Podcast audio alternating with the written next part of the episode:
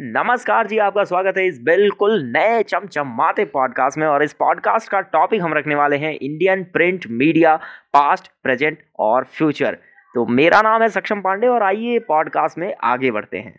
आपने ज़रूर कहीं ना कहीं यह पढ़ा या सुना होगा कि मीडिया या न्यूज़पेपर को समाज का दर्पण, यानी मिरर कहते हैं। पर क्या आपने कभी यह सोचा है कि यही न्यूज़पेपर पास्ट में कैसा रहा होगा? नहीं नहीं, मैं दस या बीस साल पहले की बात नहीं कर रहा हूँ। मैं तब की बात कर रहा हूँ जब भारत में पहली बार अखबार प्रिंट होना शुरू हुए थे।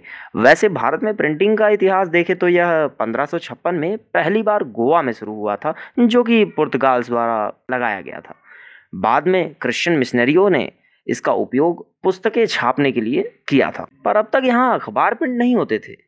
अखबारों की प्रिंटिंग सबसे पहले 1780 में ब्रिटिश राज में कलकत्ता, यानी आज के कोलकाता में शुरू हुई थी। फिर पहला अखबार जो भारत में छपा, उसका नाम पड़ा हिकीज बंगाल गैजेट क्योंकि यह जेम्स अगस्टस हिकी द्वारा छपवाया गया था। अब यहाँ कॉमन सा क्वेश्चन ये रेज किया जा सकता है कि बंगाल में ही क्यों? क्योंकि बंगाल तब शिक्षा, संस्कृति और संपत्ति तीनों से परिपूर्ण था। और एक कारण यह भी हो सकता है कि यह ब्रिटिश राज का या कहें तो इंडिया का कैपिटल भी था। बंगाल गजट पे वापस आते हैं।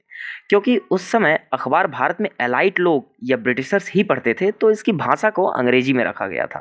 खैर, अब समय बदला और आ गया साल 1826 इस बीच कई और अखबारों का जन्म हुआ, जैसे 1785 में मद्रास करियर्स, सत्रह सौ नवासी में बॉम्बे हेराल्ड और 1822 में बॉम्बे समाचार, जो गुजराती में प्रिंट हुआ करता था और प्रेजेंट में एशिया का सबसे पुराना अखबार है, जो आज तक प्रिंट होता चला आ रहा है। 1826 में हिंदी का पहला अखबार छपा, जिसका नाम उद्दंड मारतंड यानी उगता सूरज रखा गया। क्योंकि अभी भारत में ब्रिटिश राज ही था तो सारे अखबार बस उन्हीं की प्रशंसा करते थे, उन्हीं के विरोध में छापने की किसी के लिए लाभकारी नहीं था। पर फिर भी वो दौर आता है जब भारतीय क्रांतिकारियों ने अखबार छापने शुरू किया।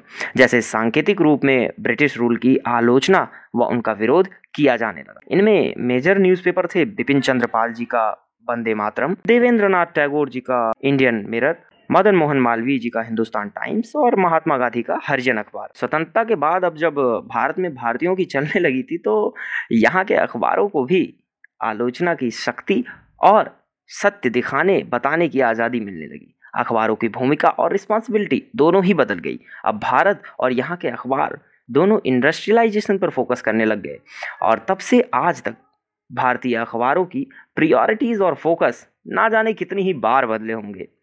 आज की बात करें तो भारत न्यूज़पेपर इंडस्ट्री में सबसे बड़ा प्लेयर है।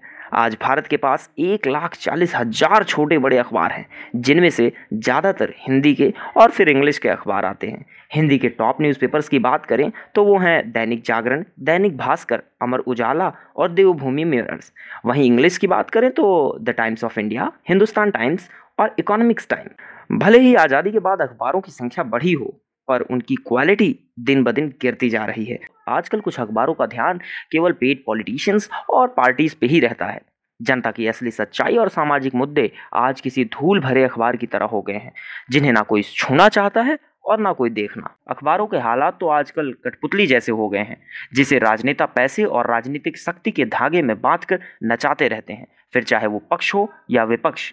और इन सब के बीच दबती है वो जनता, जिसे मंच बनाकर कठपुतली और राजनेता दोनों का भार सहना पड़ता है। तो जय हिंद और धन्यवाद। आप सुन रहे थे सक्षम पांडे के साथ हिंदी जर्नलिज्म का पास्ट, प्रेजेंट और फ्यूचर ये पॉडकास्ट। आपका बहुत बहुत धन्यवाद।